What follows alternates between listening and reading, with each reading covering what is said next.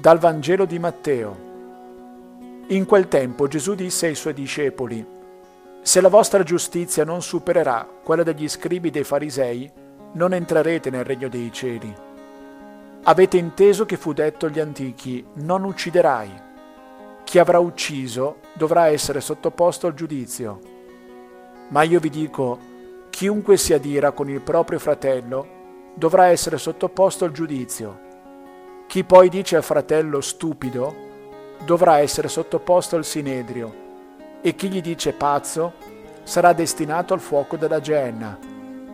Se dunque tu presenti la tua offerta all'altare e lì ti ricordi che tuo fratello ha qualche cosa contro di te, lascia lì il tuo dono davanti all'altare, va prima a riconciliarti con il tuo fratello e poi torna ad offrire il tuo dono.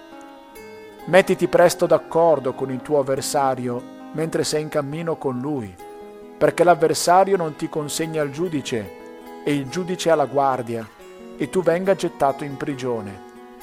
In verità io ti dico, non uscirai di là finché non avrai pagato fino all'ultimo spicciolo.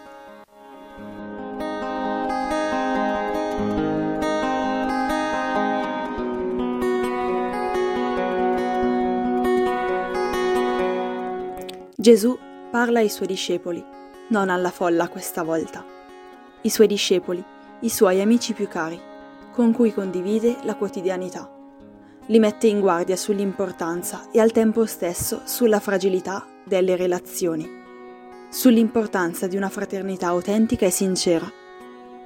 Ma io vi dico, Gesù stravolge il nostro punto di vista, perché anche una relazione avariata può uccidere me e l'altro e per questo ci chiama conversione, perché la relazione con Dio non può prescindere da quella con i fratelli, perché Dio guarda dentro i nostri cuori e vede anche gli angoli più oscuri, quelli che tentiamo di nascondere anche nelle relazioni di tutti i giorni.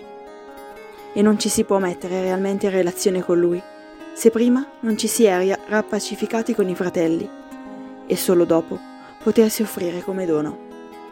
Sì perché il dono che offri al Signore sei tu, sono io, con tutto me stesso e con le mie relazioni, la mia vita.